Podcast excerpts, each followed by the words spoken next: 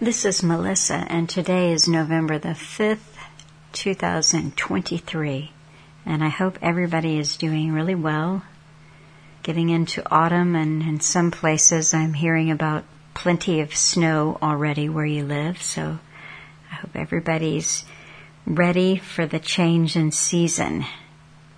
I am going to put up today a talk that Alan did June 23, 2019, and by peace, enormity of conformity aimed at majority, modus psychological, cunningly diabolical. I think that I'm going to trim this a little bit.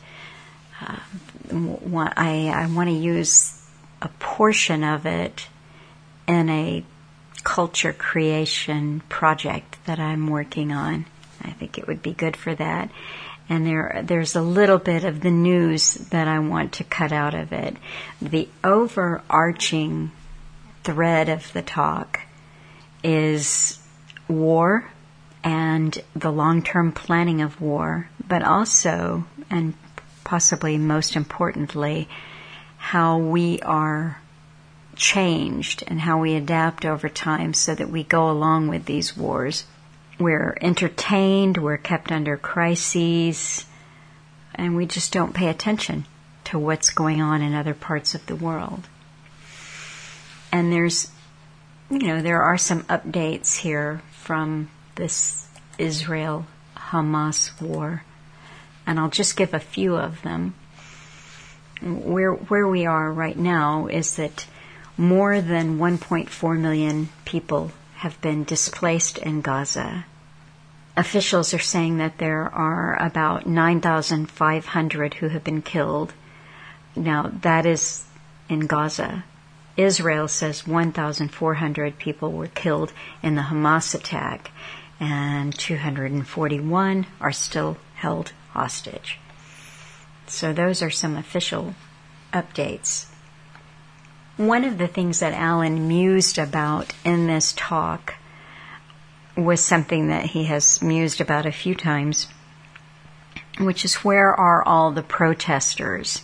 You know, the anti-war protesters. Uh, you, people seem to protest where they're pointed, so it might be climate or you know, wherever, whatever but this just human rights, looking out for other people, not wanting them to be bombed off the face of the earth, that too is organized and they simply, people simply don't show up unless they're told to. Well, what is interesting to me right now is that clearly people are being told to, and the lines, the way that they are being organized has shifted a little bit, and that is interesting because you've had the left being behind these, you know, forever wars for a long time now. Uh, but now you have a lot of the people in the left have pivoted towards Palestine. And the amount of people who are showing up on campuses and writing letters and, and, making their voices known is kind of staggering compared to past crises and events in the Middle East. But what it tells me is just the level of organization behind it, that it's time to show up, it's time for this to happen. There is a lot of fallout, but again, we don't really know the why that this fallout is happening. And by fallout, I mean people being fired. LinkedIn issues a warning to a site that was shaming pro Palestinian sentiment. But as far as I know, they haven't removed that site. The site listed thousands of people and grouped them by their workplaces and so they were basically doxing people who had pro-Palestinian sentiment. And there were thousands and thousands of uh, people and sites who were being doxed in that way, having their private information posted. And here is something from Politico. It said it feels like the new McCarthyism, how the Israel Hamas war is redefining the limits of free speech. War between Israel and Hamas has sparked extensive, mostly online activism about the conflict and led to a rash of firings or other workplace discipline from employers concerned about their employees' views of the conflict. Artforum's top editor, David Velasco, was fired by his publisher after posting an open letter on the site calling for a ceasefire and suggesting Israel is responsible for the beginning of a genocide. Michael Eisen was removed as editor in chief of the science journal eLife after re- retweeting a satirical article critical of Israel. And Maha Dakhil a top executive at the Hollywood talent firm Creative Artists Agency, stepped back from leadership roles after reposting an Instagram story that implied Israel was committing genocide. That's in addition to multiple law students who had job offers revoked after publicly criticizing Israeli actions. The statements range from expressions of sympathy for Palestinians to strident anti-Israel criticisms that seem to minimize Israeli loss of life. The situation is making Genevieve Lakier, a professor of law at the University of Chicago whose work is focused on the changing meaning of freedom of speech in the United States, very nervous. It feels like the new McCarthyism, said Lakier, who's one of the legal scholars on matters of free speech. So far, most of the firings appear to have been for expressing pro-Palestinian views. The U.S.-based advocacy organization Palestine Legal reports that they've responded to over 260 cases of people's livelihoods or careers being targeted. But the fact that these firings have been due in large part to social media posts and the widespread broadcasting of personal political beliefs means that the trend may not stay on one issue or one side of the dispute for long. Currently, regulations concerning speech and private employment oscillate wildly from state to state. About half of states have no protections for private employees who express political beliefs, while others have laws that vary in terms of scope. Many of the employment laws that do exist find their roots in the 19th century and are little use in navigating the 21st century workplace. Meanwhile, ideas about protected speech are constantly shifting in the culture.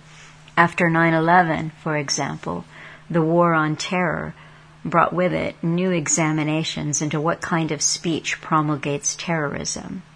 More recently, debates over cancel culture on campuses and in the workplace have brought up similar questions of what speech is permissible and when consequences are justified.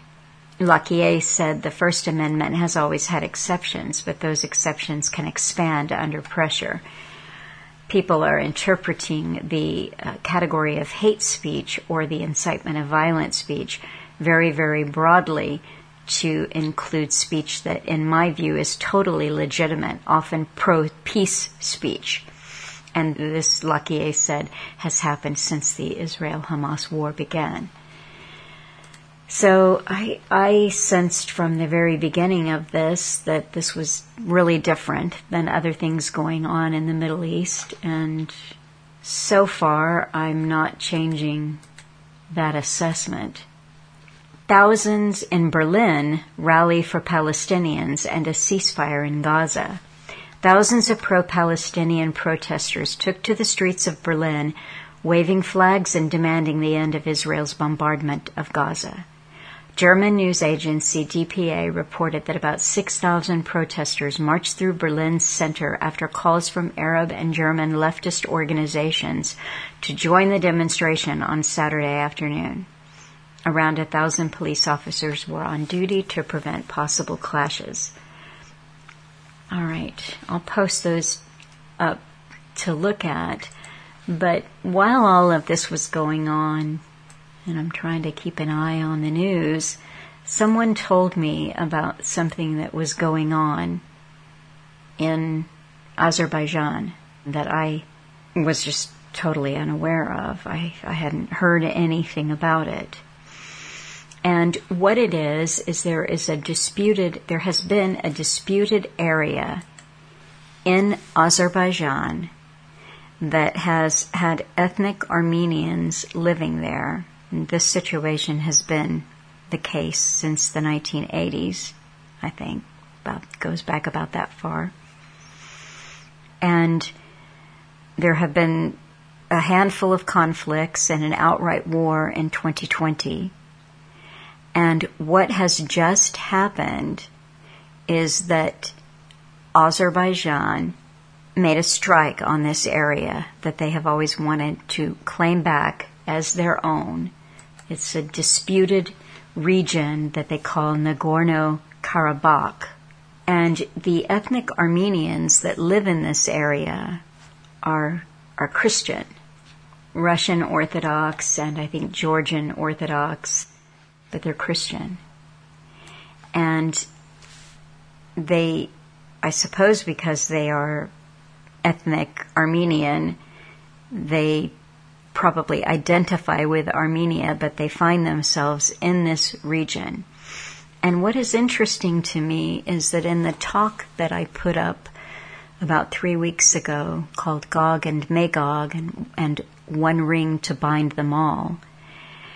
Alan Watt talked about how far back the troubles in the Middle East go, the involvement of particularly Britain, but the Western allies in getting rid of the Ottoman Empire and restructuring this region and so, with the dissolution of the Ottoman Empire, you get what we now call Turkey and just a reshaping of that region. And the tensions and the conflicts, there have always been uh, regional conflicts going back thousands of years. And I'm not an expert on the subject, so I'm not going to dive too deeply into it. But what we're looking at right now seems to me to be a content, you know, an ongoing restructuring of this region based on long, long range plans. World War I was part of that plan. Getting rid of the Ottoman Empire was part of that plan. The uh, creation of the, you know, the Balfour Declaration, the creation of the State of Israel, all of this ties into very long range plans. And as I was trying to understand something that I didn't really have much of a background on, I looked into some of the things that might be going on in this region that we might not be hearing about. You've got Russia and the bottom of Russia, you've got the Black Sea and the Caspian. Below Russia, there's Georgia, there's Azerbaijan, there's Armenia, there's that disputed region, which I'm talking about, which is now no longer disputed. Azerbaijan has claimed it as its own, and here is the fallout that nobody is talking about in the media unless you are really, really digging for this well, everybody is caught up in you're either against Israel or you're for Israel or you're against Palestine or you're for Palestine. And um, this is from yesterday's news. Last ethnic Armenian residents flee troubled Nagorno Karabakh area by bus. The last bus carrying ethnic Armenians from Nagorno Karabakh has left the region completing a grueling week long exodus of more than 100,000 people, over 80% of its residents, after Azerbaijan reclaimed the area in a lightning military operation. The bus carried 15 passengers with serious illnesses and mobility problems. In a 24 hour military campaign that began on September 19, the Azerbaijani army routed the region's undermanned and outgunned Armenian forces, forcing them to capitulate. Separatist authorities then agreed to dissolve their government by the end of this year. Azerbaijani Interior Ministry spokesman said on Monday that the country's police have established control over the region. Work is conducted to enforce law and order in the entire Karabakh region, adding that Azerbaijani police have moved to protect the rights and ensure security of the Armenian population in accordance with Azerbaijan's law. So, next door to Armenia, above them is Georgia, next door is Turkey, and below them and below Azerbaijan is Iraq. So, they're kind of in the thick of it, but these countries, particularly Georgia, Armenia, and Azerbaijan, form a, a little strip of land where the bigger regions come together between the Black Sea and the Caspian. I had seen something in the news that, that Russia was not going to come to the aid of Armenia, that uh, they were going to kind of stay out of it. And I found some, a, a few different things that helped me understand this. And this is from Foreign Policy Magazine. How the end of Nagorno Karabakh will reshape geopolitics. Azerbaijan's dramatic takeover has serious consequences for Armenia, Turkey, Iran, and beyond. This is from October 25 just skipping down a lot of the uh, beginning, the setup, because I've already given you a little bit of that, said while Russia was weakened by its refusal to defend its treaty ally Armenia, it maintains substantial capacity to destabilize and project power in the South Caucasus. Azerbaijan's takeover of Nagorno Karabakh could also create new opportunities for China's Belt and Road Initiative. And Europe and the United States face an uneasy dilemma between providing humanitarian aid to Armenia and maintaining energy supplies from Azerbaijan. Well, I think that part of that is a moot point now because they have removed these ethnic Armenians, the Christians from the region, and they have sent them. Most of them went on foot. A few of them died this was a brutal trip, an exodus where people fled with the clothes on their back, children, toddlers, babies, pregnant women, carrying what they could in their hands on their back, and they fled. Because the history of that region and what has happened with the Azerbaijani towards these ethnic Armenians has included rape, mutilation, torture, murder, etc., etc.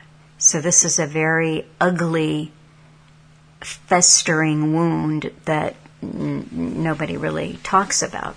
So, Turkey believes that Azerbaijan's takeover of Nagorno Karabakh will enable its Zangezur, Zangezur corridor project. The corridor would facilitate trade between Azerbaijan and the Nakhchivan Autonomous Republic, or the NAR, an Azerbaijani exclave located to the southwest of Armenia. This would allow for direct commercial ties between Turkey and Azerbaijan via Nakhchivan and fulfill the Turkish president's vision of uniting the Turkic world. Looking further for a little more understanding. This is from the World Economic Forum 2017, China's $900 billion new Silk Road, What You Need to Know.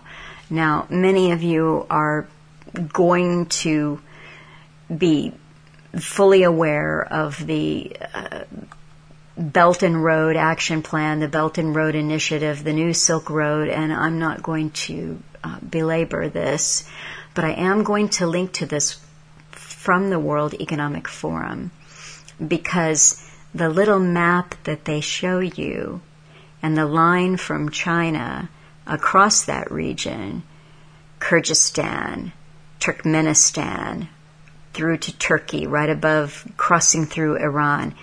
And then there are other little road that goes down from Tajikistan to Pakistan. It's just very interesting trade. And you remember that I mentioned that I had heard from Julie at Book of Hours about the port at Haifa in Israel being sold to India and run by the Chinese.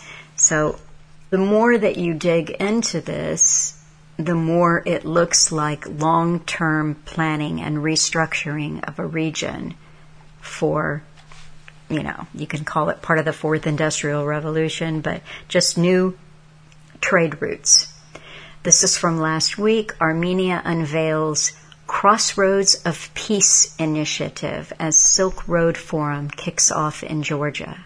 The Armenian Prime Minister introduced a new plan for regional cooperation called Crossroads of Peace at the Silk Road Forum in Tbilisi, expressing hope that this initiative would lead to a peace agreement with Azerbaijan and improved relations with Turkey. Well, also, I think in the maybe in the CFR publication, what something that I was looking at today was talking about how this this peace agreement had long been hoped for, but just couldn't happen because of this disputed region there that is now out of the equation. Nobody is fighting over the Nagorno Karabakh anymore. This has been settled, and so a peace agreement can be achieved. And it, it this seems to be about trade. So the initiative would lead to a peace agreement with Azerbaijan and improved relations with Turkey. Georgia is hosting the Silk Road Forum for the fourth time bringing together over 2,300 participants from 63 countries. The forum launched on October 26 is centered on discussions about the Silk Road and the Middle Corridor, which connects Europe and China. Pashinyan's Crossroads of Peace plan suggests that Azerbaijan and Turkey reopen their land borders and connect through several routes passing through Armenia. It emphasizes the importance of protecting territorial integrity and serves as an alternative to Azerbaijan's Zangezur corridor proposal. So there is some jockeying for position here. Whose corridor is the best corridor? But these individual, these regional corridors lead to the overall China's Belt and Road Action Plan or um, Belt and Road Initiative. There is a, a, really good little piece for people who really want to get into this. There is an article from the Silk Road SilkRoadBriefing.com, the new developing Eurasian transit corridors, the Zangezur and Trans-Caspian prospects, and that was from August of this year. I also wanted to mention uh, that for people who really like to dive in and understand the region, Brandon Turbeville is writing with some regularity, and he has. I, I, I posted this, but I did not mention it. But this is from October 24. Protests in Sweida reminiscent of 2011. Who is behind them?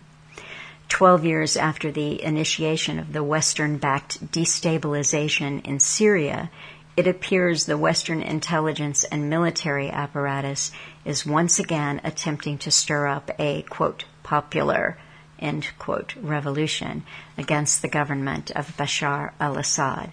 This time, however, not only do they continue to use their proxy fighters in the form of terrorists and Kurdish fanatics, they are also attempting to use the domestic population to further fracture Syrian society.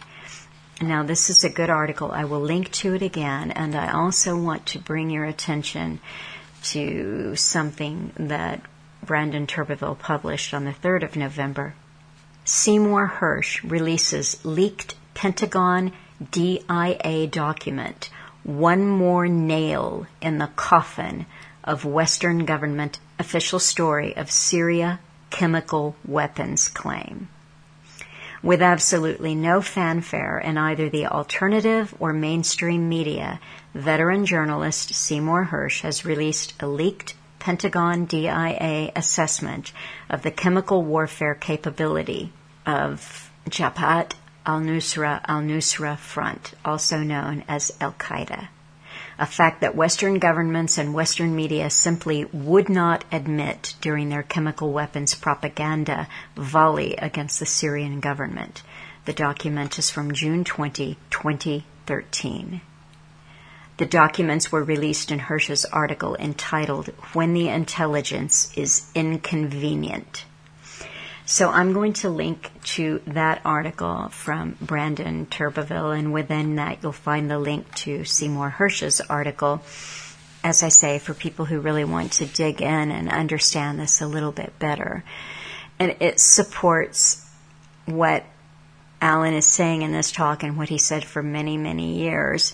And part of that to understand, again, about avoiding the dialectic and getting caught up in left-right politics and, be, and emotions and, you know, digital hatred, et cetera, et cetera, is that we are living through this long-term plan. And things like will come out, like what Hersh has exposed and Brandon Turbeville is shining a light on and they'll say, oh, it wasn't like that at all, you know, the weapons of mass destruction story. But the initial propaganda sticks and it takes over people's minds. And that is why it's just so important to tone it down a little bit, you know, tone it down. Don't, you know, don't be just outraged and ready to go, you know, pick up your online sign and go hammering somebody with it because 10 or 15 years down the road, they release, you know, oh, well, here's the truth, here's the leaked document. Doesn't matter. People are so caught up in whatever the two minutes of hate of that day are, they're not paying attention to it. It's easy, easy, easy, easy peasy to manipulate people. So there is a lot going on in the region, and it's about a lot more than what the media is presenting us with. And any time that we see the kind of vitriol and hostility that uh, is happening country by country. They're protesting in Germany. We know what's going on in the United States, and there's a little bit of this kind of uh, protest, counter protest going on across the world right now because of the Israel Hamas war. But there's so much more happening in the region. And in this talk, Alan goes into some of the long term, you know, the list, that list. Um, so some of the long term goals that are at stake. So I will give you probably what's going to end up to be about three quarters of this talk from Alan. It was 2019, so it wasn't yet in the, the epic length of talks. But like I said, I want to use a little bit for something down the road. And I just am going to shave it and make it a little bit tighter for you. I will link to the original audio for anyone who wants to listen to it. Um, we don't have the the transcript up on the site. The transcriber has been busy getting everything into HTML and then sending it to me, and I've been uploading as they come in or trying to. I'll have to say the transcriber tends to keep ahead of me, but um, hopefully that the transcript for this talk will be up in the next few months. Uh, it is great. It's really great that so many from 2019 through 2021 have gone up recently. So I encourage you all to visit the website, cuttingthroughthematrix.com, see all the other official sites, the newer channels, see that there are thousands of audios that you can listen to and there are transcripts. And I hope that you all will get something from today's talk and also keep me going by visiting the website, seeing how you can uh, donate or um, make a subscription donation and help keep this going. So I wish you all a good week to keep your heads, to not get caught up in the dialectic. The dialectic is how plans get moved forward. We're living through, as Alan would say, a script, but we are living through a long-term agenda.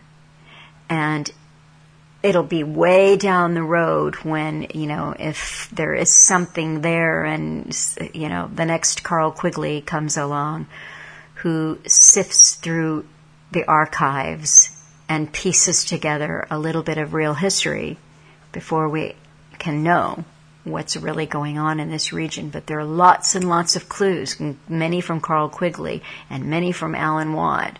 And there's a lot of clues out there as to the real reasons why this region of the world is in constant upheaval. Don't just get stopped and stuck on the obvious. And have a good week and hang in there through the increasing onslaught of crises. Take care. Hi folks, I'm Alan Watt and. This is Cutting Through the Matrix on the 23rd of June 2019. I hope you're all uh, getting along through all the changes that are happening rapidly now, of course. You're certainly living through interesting times. Although, if you've been studying uh, reality for a long time, you'll know it's a kind of groundhog day and we're building up to a, a repetition of what we've been doing for the last 20 odd years, or actually longer than that, with wars, etc as they go for Iran as well. One way or another, uh, it will be accomplished because Iran was on the list from the, from the 1990s to be taken out, and they never give up the list, of course. Wesley Clark talked about it, the general, and it's still ongoing today. And uh, Iran has been under embargo for a long time, and that's devastating to these countries. Iraq was the same thing we found that Madeleine Albright was questioned on television about the uh, half, well, well over half a million children. Uh, eventually it turned to be about a million. And, and, uh, and women too, uh, and the elderly had died because the embargo couldn't get medicine, couldn't get food in for a long, long time. And that's what happens. So they're trying to do the same with Iran, of course, for a long time. And Iran's left with the decision of, well, breaking out, obviously. And what they hope to do is make them, Iran make that kind of decision, a desperate decision, which gives the, the credence for counterattack by the West, of course. And that's how strategy works in these kind of shows. Everything is public perception. But mind you, all of our news, all of our reality today is public perception management. And it's skewed by professionals. I don't know if you've noticed incredible changes in authority and uh, with the authoritative um, techniques are being used now today on the whole of society. Uh, from children all the way up to adults now, we're treated, we're all treated as children actually by um, professionals. But before I get any further in that direction, I have to remind you to help donate to me at cuttingthroughthematrix.com website and when you're there, I always say that take a note of all the other links I have on that website. These are my official sites.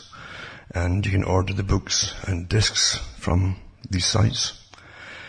Uh, if, if you buy from elsewhere, they're not mine. Someone else is putting them out. So everything's official is on cuttingthroughthematrix.com website. Take a note of them all. And uh, if anything happens to the com site, at least you can get and my talks on the, on the other sites that'll be left. You never know, you see. We're living these strange, interesting times, as I say. And you can buy the books and discs, I say, or you, can, or you can donate, it tells you how to do it at cuttingthroughmatrix.com. And the, the, ways of payment or, and donation are listed there too. Remember, you can also uh, send a personal check to me if you have, still have checks. You can also get checks from your bank or you can get a postal money order from the post office and send that. It's, it's, it doesn't cost much, and you you uh, it's very cheap actually. And if you're from outside Canada and you're sending it to Canada, just ask for an international postal money order, at the po- post office and uh, they'll, they'll give it to you for the, the amount and so on. And I can get cashed here, you see. Because I, I can see other techniques coming into play as we get managed by the, the professional managers, the, the nudge units, as they call it, you know, the behavior modification experts. And we have teams of them in every country now, literally working on uh, managing us. We don't elect them. Uh, no government agency has come out to tell you to vote or even to have an, a say in these agencies getting established. They just appear, of course, and you still think you're living in democracies as you get managed. I gave talks on these before about these nudge units, behavioral insights teams. They're much bigger than a few people here and there. There's teams and teams and layers of them. And they also extend all the way into the internet community, of course, because internet itself is a, a, massive control system uh, down to the personal level even for those who think they're quite safe and happy and they're being awfully good. You're awfully good, don't won't bother me. Believe you me, if you're quite happy being managed by experts and who are watching every single thing that you do, even predicting what you think, and, and because they're studying how you think, you see, then uh, good luck to you. It's a sad thing that Aldous Huxley said it. He says they'll come to us and and that they'll love their servitude, and that's what you are. Because it's not painful for folk at the moment, at the moment, you see. And that's the key, at the moment. Because it's to get really bad as we go into the depopulation austerity agenda under the pretext of climate change, etc. And this is no speculation on my part. I have their documents, I have their books of the big players that came out with the ideas on how to control us all. They're quite, they love to publish their books for themselves because they're, they're, they have tremendous egos. And obviously those who want to manage the world and everybody in it have to have big egos. We've seen the tyrants down through history, and we call them that, luckily enough. But unfortunately we can't recognize them for today as for what they are because, like Madison said, they, they always take away your freedoms bit by bit uh, under the guise of keeping you safe. And that's really how it is. We're at that, we're, it's just, these are old techniques, you understand. And believe you me too, if they didn't want terrorism, they would not have caused the problems in the first place to take out countries across the Middle East. It wouldn't have happened. And terrorism could be managed much, much more easily in that case if there were any radicals at all. But uh, causing mass displacement across the world is part of the whole agenda, of course. And I was just thinking today, and I've thought many times before too, where are all the far left groups that were against wars, that used to march in the streets against wars? Where are they? Who, who has switched them off? Because they all follow leaders, and their leaders know what they're doing, and they take orders from higher authorities too. It's also interesting that these groups, heavily well funded groups, because we're in a new Soviet. The, true new Soviet is more Soviet than the old system was because Soviet means rule by council, basically. An NGO type deal with appointed commissars to manage a certain area of society. We have lots of them now. We've got more, more than the Soviet ever had. And the difference with the Soviet Union is they appointed them, the leaders of them, I should say, to manage them. We have them called non-governmental organizations, and we have thousands of them. That also, um, most of the, the big ones anyway, are all funded by our government, our tax money, for changing society completely and and managing society too. And they're also augmented by the massive funding from the big foundations I, I did so many talks years ago about the foundations and what their functions really were. And it's true, the richest people on the planet uh, direct where we're going in the world and how we'll act and behave, not right down to population and how to manage the population and even how to coerce the population into accepting eventually mandatory sterilization and things like that Oh, all the way back to the days of Malthus. And don't forget, we've done this before, and we're still doing it in other countries we call third world countries. We pay for it, but what they want to do across the world. And that's what globalism is all about. If you notice again, the same groups who do not protest the war, against the wars and the displacement it causes are the first ones to champion the end of, of nation states, which is Marxian, of course, which of course is also the globalist, which is the capitalists at the top, who own all. It's all, it's all the same system. And the trick of running the world is to create different, different, uh, not just sides, but factions within sides and they're all fighting each other, and they never come to, the, uh, to understand that uh, the dialectical process leads them to the conclusions or, or to the points where uh, those those at the top actually want them to come to change. You can't get change without conflict. If you've got a happy, say, stagnant population, as I like to call it, and you want it to change, it won't change. It's quite happy the way it is. So you, you create dissatisfaction for, for a, segment and have them go at it with the other group. And eventually uh, you'll, you'll, get a synthesis coming out of it. And that's what the whole Trotskyist doctrine was, basically based on, was the Hegelian dialectic. But today we have the, the true Soviet system. We're unelected, uh, but appointed by governments. NGOs are running our lives through climate change and so on, and sustainability groups galore. There's thousands of them across the world. Sustainability. Well, guess what sustainability is? Sustainability is all about too many of you. That's where, that, forget all the other stuff. It's, it's to do with you. and they have uh, charts out of how much it's going to cost the world and, and, and, and how much carbon you'll cost for every child that comes into it and how many things that, that child will need growing up and food, clothing and yada yada yada, and that's all done through this magic uh, religious act. You see, because it's all a religion to believe in it. You see, a magic act of deciding how much carbon and energy you're costing the world is to make up these wonderful algorithms to work out how much you're costing the planet, basically. Hmm. What a farce this is. You need an awful lot of faith to believe in this religion. Because it's a farce, complete farce. Although you might say it is a religion in a sense, and it definitely has a plan, and it definitely has, and it demands worship. It demands worship. It's completely intolerant of anything against its own agenda. Completely intolerant. And even has those within the structural parts of the system and schools and everything teaching the same plan. And it will tolerate no contrary opinions to what's, what is mandated completely intolerant. This is not a happy system coming in, folks. And it's not new. It was predicted a long time ago in the 1800s and 1700s too.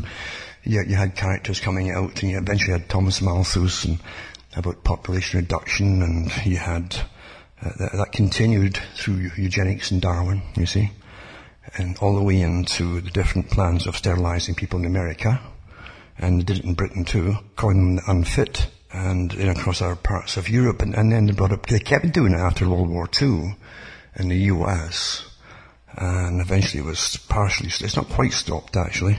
Today it's wonderful when you think about it, because we'll, we'll all get up in arms about, oh that's terrible, they could sterilize those people, but now they're talking about compulsory sterilization for men and women to save the world. Nothing to do with intellect or IQ or anything, no, to save the world. If you're in a certain category, yeah, you'll be designated as for termination if, if you want to take sterilization. And the amount of data that they published on this is astonishing to save the planet. And of course that's the whole idea. That was the excuse they came up with to save the world. That having a, it was either going to be a war, a massive long war that would depopulate the world to the rafter, and failing that, they'd have to convince the public that you're in a war mode, which the war is, is man killing the planet. You're the enemy. You see, that's what the Club of Rome said. And they were given the task of finding an excuse to do it all. And all the big players were attached to the Club of Rome, even up to the present time actually, and on the board of it too. Quite fascinating. And at first they came out with uh, the coming ice age. The top players uh, published books on it too. And often these top players had relatives or even their wives on the board of the Club of Rome. It's a small world when you get into who, who runs it all. And then you have uh, the, different government departments that are constantly creating new, new departments to study us and manage us, and then they farm it out again to NGOs and agencies and the private sector. Uh, you, this is the true, the true Soviet has surpassed the old Soviet system. And they, they couldn't go even go as far as this with indoctrination in school, where they're reinventing reality completely with indoctrination that children are getting today. It's quite fascinating to see it happening and to, to study their papers and their techniques of doing it. It's quite something in itself. But what really is horrifying is the fact that they have no problem in lying, teaching an agenda with the use of lies and saying that lies are necessary, necessary to coerce the people along this agenda, again to save the world. You see? And if that doesn't offend you, being lied to all the time about what their agenda is really all about, and of course, the agenda has got nothing to do with democracy. The Club of Rome has stated in their own, their own writings Uh, that they, the, the democracy doesn't work. They want something harder. They, they want really a, a, like a fascist system. That's what they really admire, where the diktats come from the top and you obey at the bottom. Without any arguments, they, that's what they want. But what gets me too is the perfection you'll see in other countries that have been on the path longer because of their cultural society system. And China, this is not speculation, it's fact. The United Nations has published many documents on China to be the model state for the world to follow on everything that it does to manage the people, to train the people, to manage them and so on. And China uh, and not just them, every major organization out on the planet there and countries have fawned over China in the past because it's, it's the dream of the West to be like China. The West has a problem. And Margaret Thatcher and others have stated the problem. Those in power, in the past at least, had to give a semblance of acknowledgement to the complaints of understanding the complaints of the public and sometimes acting on it and so on. That's what it's called. This, this con game of democracy is always a bit of a con game, but they have to at least put a show on, right? But in uh, totalitarian type systems, and don't forget China is still called communist to this day with a very, very officious uh, governmental system and you have to belong to the party if you want to own a business. And the party literally is all powerful. In fact, just in the papers now, they've got, I think it was the head of, it was a Chinese man who was a head of Interpol, or it was a Chinese branch, or, because Interpol is international, right? But he, he was found guilty of embezzling millions in bribe money. And, and that, that kind of, that kind of corruption uh, is is typical with China as, as with every other country. But China does, doesn't let that go. They really deal with it. Which of course a lot of folk outside China admire. they, they deal with it when officials are corrupt. But the same token, China has come from a collectivist society. It's a very ancient system of ruling the people. They've tried everything. Even in ancient times, they had a socialist type system. In ancient times, an authoritarian system, almost a, a, a, you might call it a system run by nobility at one time too. They've, all, they've tried everything in ancient times. And so there's nothing new to China, but China itself, again, uh, generally uh, uh has a different system of obedience of the people to those in power and authority. So under communistic system, they still can have a lot of freedoms. They have a lot of freedoms even, like music, etc. They can go to dances, they can, they can drink and that kind of stuff and buy their, their clothes and, and, commerce is doing well in China. Believe it, that's, that was, I can remember when suddenly China supposedly suddenly went, went uh, capitalist. And they had interviews in the streets and, uh, for the Westerners to watch and Mao Zedong say, oh yeah, Mao Zedong would have liked this, this system where, where money is good and, you know. It was like night and day change. It was, it was as shocking as when they just announced that the Berlin Wall had come down in Germany, in Berlin. So, uh, that's a kind of shock of those who'd, who'd lived through all this Cold War phase. And he is an arch enemy of capitalism, supposedly. And today, of course, it's the top. It manages more capital than the rest of the world combined, I think. And yet they're still communist. You, you, there, there's no, you, you, have one ruling group and that's all you, you've got is one party system. But at the same time, I understand to an extent the Chinese system because if you truly want a, a, an advanced socialist system, you'll have a Chinese type naturally, where the people will have a, a certain amount of freedom, but they're well studied, just like we are here, like you wouldn't believe. And there may be even better, like school to work ideas, at training youngsters for particular areas that they have, where they, where they could excel, actually. And as I say, they have, they have quite a lot of freedoms, but when you look at the social credit system they have, it's completely managed from the top down, which is which is here too. In the West, they call it shadow banning at the moment, with with the behavioural insights teams nudging you and prompting you and all that kind of thing, and even punishing you to an extent. And shadow banning in the West, where, where you won't even know, you, you just notice that suddenly you'll find that very few folk are finding you on the net. There's nothing declared, you see. It's all done and you'll come to conclusion eventually with other people who are getting the same things done to them. But in China, it's direct.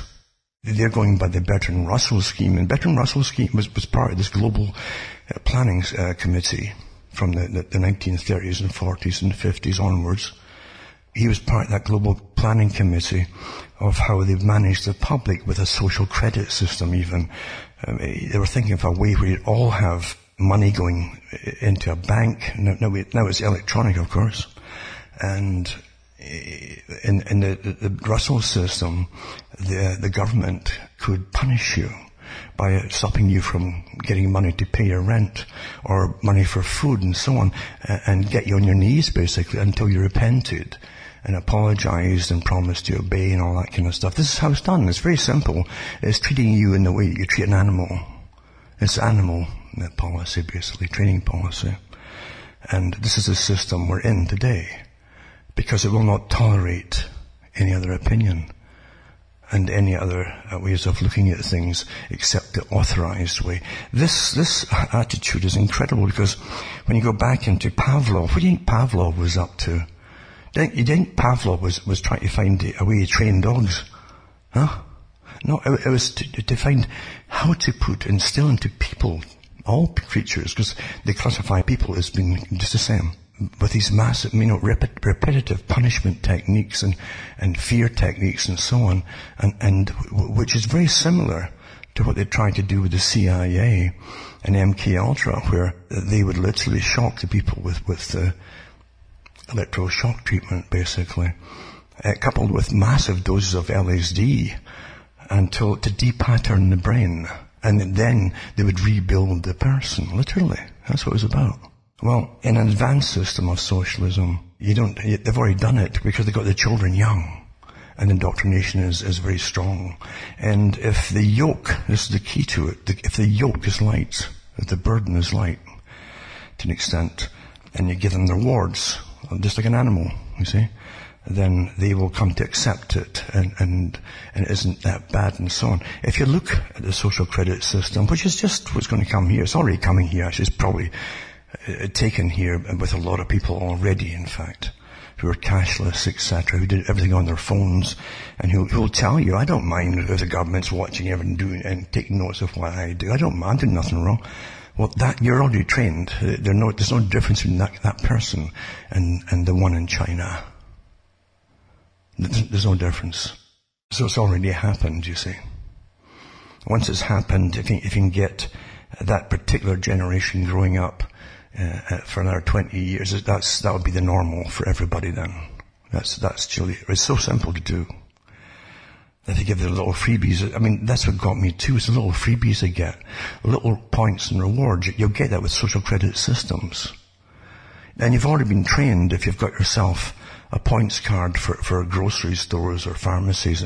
They've already trained you. it's the, the mousetrap, you know. If you take, do so many, you get so many air miles or, or so many this or so much of a discount, you're already trained the same way as a communist social credit system. That's, that's how it's done. Huh? And, and you get little things through into your email, how you've been a good customer. You're good, good again, you see, and you're good. Goody two shoes, eh?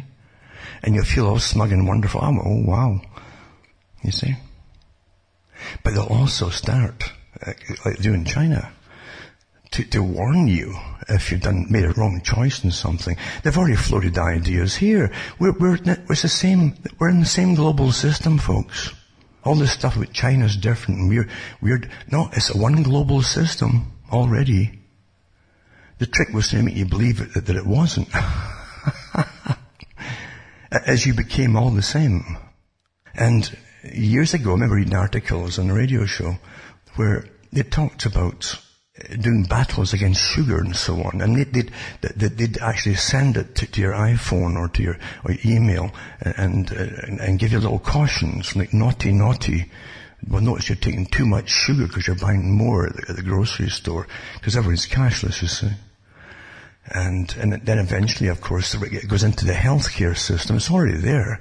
Where they've had, years ago they've had, and you still have them every so often, uh, how, in bioethics, how to manage the, the cattle. That's the public. We, we truly are looked upon like cattle now, honestly. We're animals. And how you train them and so on. And it's your own fault if you've got problems related to weight, for instance. That's what they're telling you. Right? And they said they would even refuse folk down the roads to treat them if things were self-inflicted. It's an amazing system. It really is.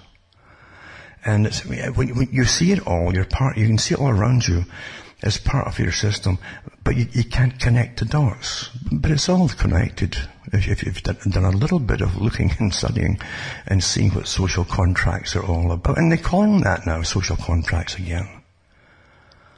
It's, it's just amazing to, to live through this system as it's perfected and brought in step by step, and how folk adapt to it eh, by the day, by the week, by the month, by the year, without a questioning, eh, no questioning at all.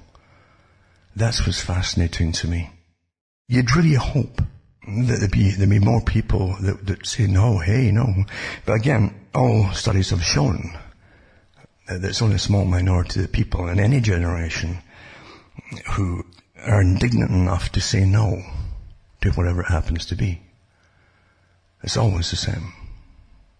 And they know this too. But it's like getting back to, to what's happening. As long as you, the yoke is light, right? And you play the game and you do what you're told and you'll like, and you'll even adapt your behavior and your vocabulary into being politically correct. awfully, awfully good. Yeah, I'm awfully, awfully good. Right? Goody two shoes, and and then you you'll be patted on the head, and they might give you little freebies here and there for being an awfully good citizen. You see. Well, you see, that's not democracy, folks. That is not democracy at all. And democracy is not supposed to punish folk who won't be part of, of the oneness of it all. Democracy is a variety of opinions and a variety of even ways of behavior and then seeing things and how I still like meeting people and, and it's true England had a, at one time, had a, a, tradition of oddball characters that would work in their back sheds and, and, and, and, and invent things. And it's true, you, you meet oddball characters who were into oddball things and they'd make stuff and invent stuff and, and it was more than a hobby, it was what they lived for basically. And that was fantastic. And you'd say they're all oddballs. And they'd probably all disagree with each other about whatever they're making and comparing them and all that. But that, and, and but they might, but they didn't come to blows about it. It, it was interesting a society like that. It really was. And that's how it should be. You, you cannot really, really have a free society unless you have um, tolerance. And tolerance is the right, as Orwell said, basically, to say what you want to say, like two and two's four, not, not what you're told to say. It's so sad when we're really in this incredible boat of political correctness, which is completely intolerant and is definitely not democratic. And with, with the, what you're seeing now is the massive, it truly is hatred from those who are ruling it right now. You feel it, it's probably like people sensed before the Bolsheviks took over Russia and the mass slaughter started. It's the same kind of feeling you have with, with, with fanatics. Most of them are who are trained to be fanatics. They've been radicalized by, by very clever people above them. They never know that themselves, but they're completely radicalized They have no tolerance at all. It's not a good time to be alive and going through this if you're still an individual. You will go through it. We're going through it now. And it's when you step up and step up into the scientific management system that this, the H.G. Wells uh, wrote about he wanted to come in. He was part of it too, of course. He wrote a lot, a lot of books on non-fiction on how to manage this system. It's an old system. It's many centuries old. This, this whole agenda. And uh, the coming collapse, financial collapse, which is designed to come, is all part of it too because it's planned that way. you understand? A, system that's backed by nothing, there's no gold or anything backing anything uh, that's out there. Everything's run on debt money and IOUs. You trade IOUs today. That's what countries have been doing forever. Trading and giving out IOUs. It's a complete joke. And, and those who control and run the money, uh, which is central banking systems, it's only one system really. That again, the private club in London, the Royal Institute for International Affairs, preceded by the, the Milner Group, Lord Alfred Milner, and his group, to bring in a global society. Money is all part of it, and the wealth of the world. They had no problems going into Africa uh, getting the war started with the Boers and in order to get the gold and, and, and diamonds. That, that was part of it for themselves. And that's also why their agent in the States, it was Rockefeller, one of their agents, said that competition is a sin. He, he wasn't being facetious, he was being honest from his point of view. They believe as the rulers of the world, the, the richest people on the planet, they had the right to take over the wealth of the world and dispense it proportionally to, to all those down below. And they didn't believe in democracy, but they, they did know they'd have to use this thing called democracy to get everybody initially to go along with it. Do you remember the farce of when the American troops went into Iraq and you saw it on news clips? Where the, the soldiers were, were, were, swearing at them, at, at the Iraqis, saying, you, you stupid, you know, uh, we've come to give you democracy.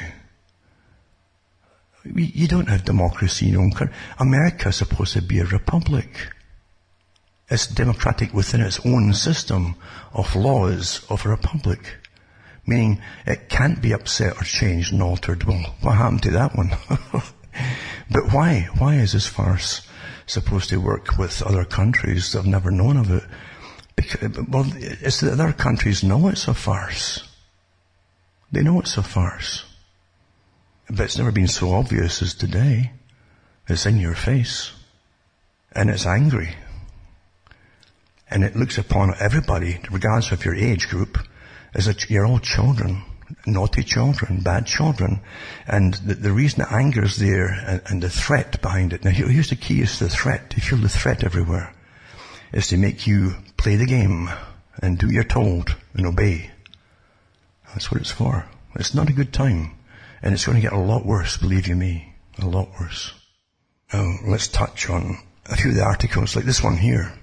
It says, um, in stores, secret Bluetooth surveillance tracks your every move. And it goes into shopping in your favorite grocery store, and you approach the dairy aisle, you're sent a, a push notification in your phone, 10% off your favorite yogurt.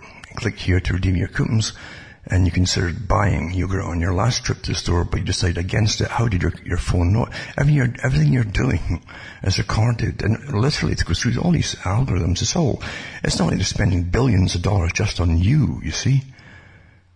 The algorithms are so advanced today that have super great computers can do billions of people at one per second actually. That's how precise they are. They can manage us all.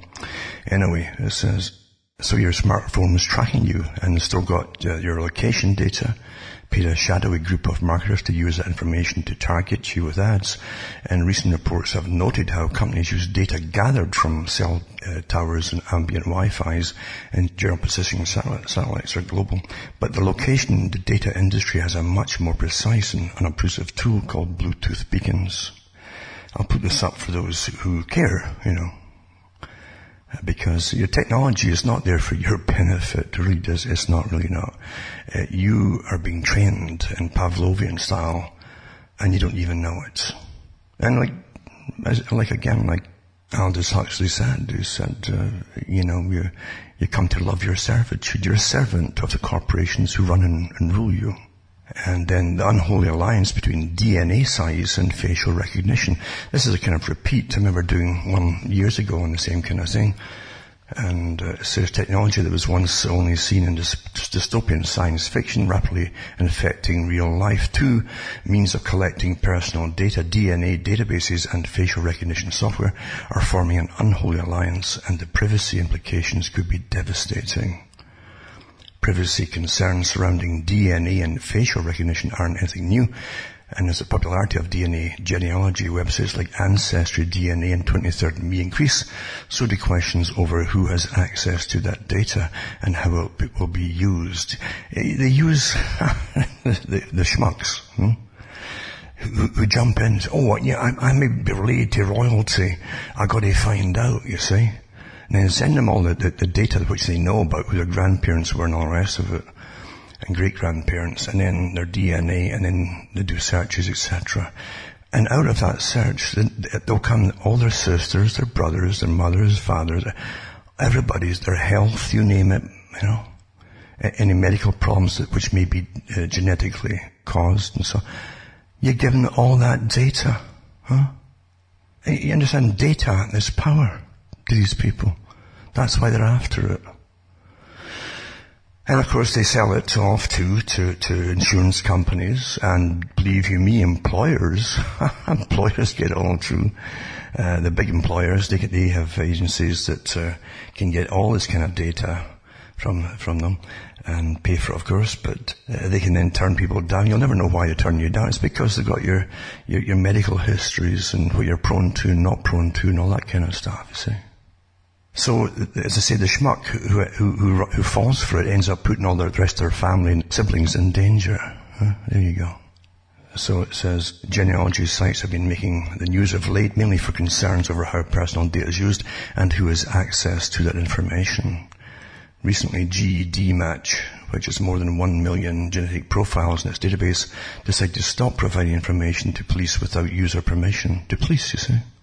Last month, the site faced criticism when it allowed Utah police to use the database while investigating a violent assault. Prior to the change, GEDmatch allowed police to use its data only for rapes and homicides, reports Bloomberg, it says. And it goes on and it says, and of course they're all doing it, folks. They're doing it. Mm-mm-mm. And then engineers are figuring out how to match DNA to faces and databases. There's quite amazing stuff from China again, who are way ahead in all this stuff with, with the facial recognition.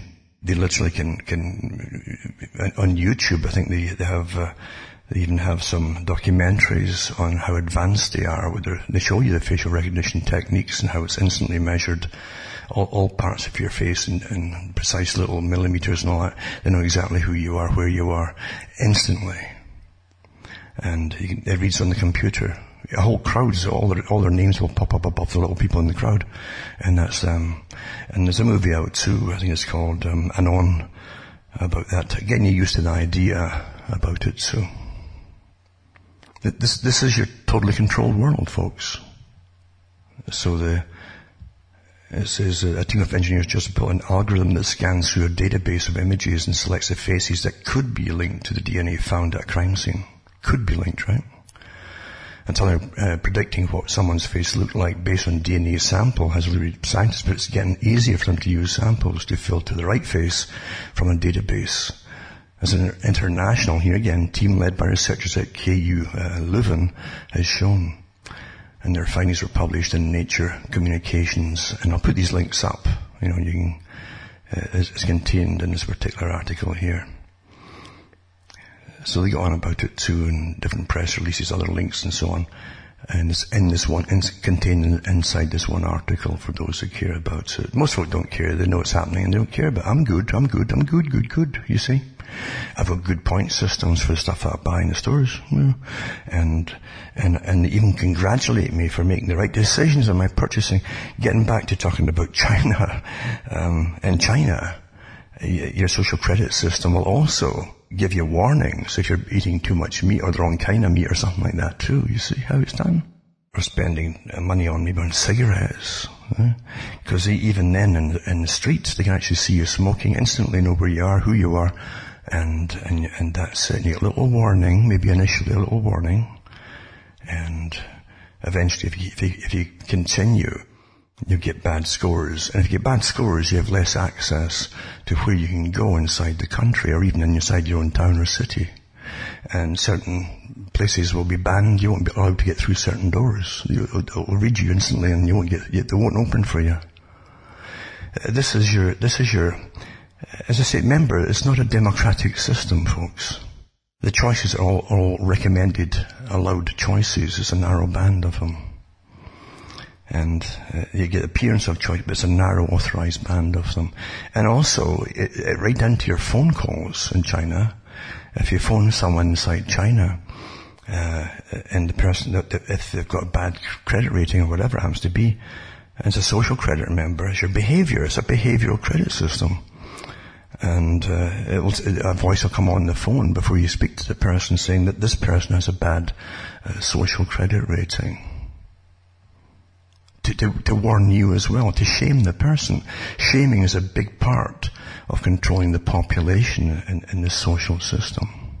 And it's getting worse and worse here, of course. Big time. And me saying it isn't going to stop it. I'm just saying it because I know it's going to happen. And at least I do know what's going. to, It's been happening too in some malls, and they've, they've tested it out in some places already for over the last few years, in fact. Anyway, it says here this this could be used for different purposes, this DNA and so on, and facial recognition, and special software, and so on and so on and so on. And and don't forget too, it's also do eugenics with your history, your family history, your DNA history, any probable possibilities. This goes into the, the whole area of Gattaca, the movie, where those who are genetically enhanced, where the, any possi- possibly, possibly bad genes, including allergies and so on, might affect you, are removed and the better ones put in there. Well, I can do the same. You understand how they can, if you study farming, and stock breeding. And you study eugenics, and you study eugenics society in America and Cold Spring Harbor. Remember the big lab there that was set up for eugenic purposes by humans. They actually brought in the American Farmers Association and Stock Breeders Association for advice on how to literally change the people themselves, just like they do with cattle.